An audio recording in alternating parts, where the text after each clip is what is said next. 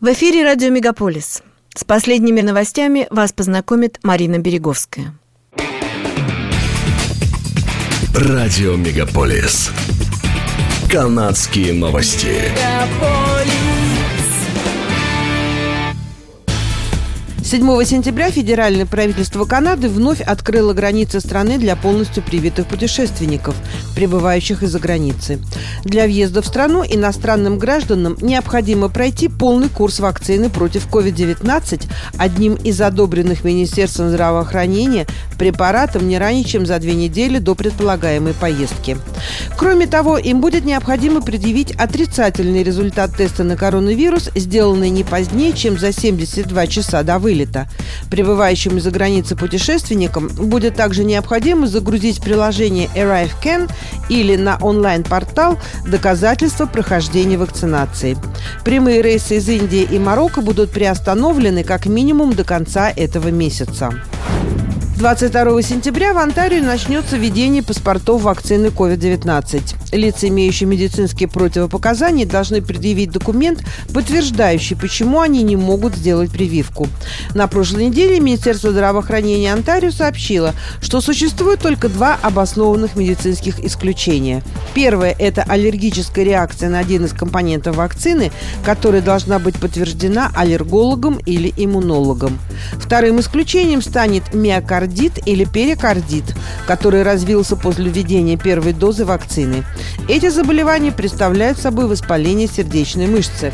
У небольшого числа подростков и молодых людей обнаружили миокардит или перикардит в течение нескольких дней после введения матричных РНК-вакцин от COVID-19.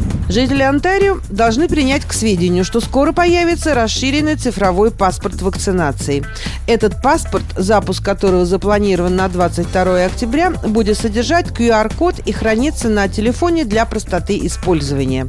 В настоящее время паспорта вакцинации доступны в формате PDF. Их можно загрузить или распечатать на вашем компьютере, телефоне или планшете. Жители Онтарио, получившие первую или вторую дозу вакцины COVID-19 за пределами провинции, провинций должны связаться с местным отделением здравоохранения, чтобы записать информацию и получить надлежащую документацию. Говорится на сайте правительства провинции. Для многих школьников Онтарио эта неделя возвращения в школу после летних каникул. Это будет третий учебный год в условиях пандемии COVID-19. Министерство образования Онтарио разослало школам инструкции с указанием мер по замедлению распространения вируса. От сотрудников и учащихся требуется ежедневно самостоятельно проверить у себя наличие симптомов коронавируса и носить маски в помещениях. Министерство также потребовало, чтобы все школьные советы имели возможность предложить вариант дистанционного обучения для детей, которые из-за пандемии не чувствуют себя комфортно в классе. Министр здравоохранения Квебека Кристиан Дубе заявил во вторник, что с 15 октября все работники государственных и частных медицинских учреждений Квебека должны быть полностью вакцинированы. Это не зависит от того, работают ли они непосредственно с пациентами. Сюда также попали уборщики, охранники и секретари. Дюбе подтвердил, что те, кто вовремя не вакцинируются, будут отстранены от работы без оплаты. Премьер-министр провинции Франсуа Лего поспешил сообщить, сообщить, что по статистике вероятность госпитализации у людей, получивших две дозы вакцины, в 30 раз ниже.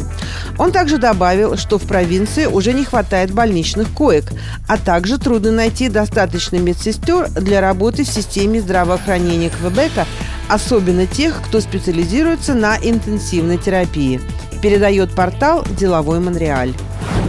Канадская компания Solio Agriculture и американская Parcel Agritech объявили о сотрудничестве в проекте строительства нового завода по выпуску медленно растворимых удобрений в городе Сент-Томас, провинции Онтарио, на месте завода Форд, который закрылся ровно 10 лет назад. Стоимость проекта оценивается в 16 миллионов долларов Строительство предприятия намечено на эту осень. Вот в эксплуатацию ожидается в августе следующего года.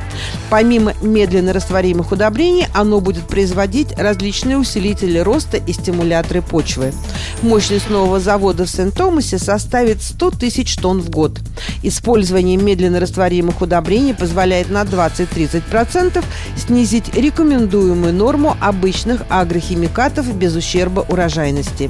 Помимо экономической выгоды, особое покрытие гранул снижает выбросы в атмосферу и вымывание агрохимикатов в водоемы. В Британской Колумбии после продолжающихся нападений на людей в парке Стэнли принято решение продолжить отстрел койотов – течение следующих двух недель будут отлавливать и отстреливать до 35 койотов. Совет парка Ванкувера работает в координации с правительством провинции над этими новыми мерами. Согласно заявлению Министерства лесного хозяйства, предпринятых до сих пор мер было недостаточно для снижения тяжести и частоты нападений койотов на людей. Рассматривалось их переселение, ровно как и отстрел без летального исхода. Но министерство предполагает, что эти варианты невозможны, том числе из-за того, что популяция койотов в настоящее время привыкла к питанию в парке Стэнли. Это были канадские новости на радио Мегаполис Торонто, которые для вас провела Марина Береговская. Не переключайтесь.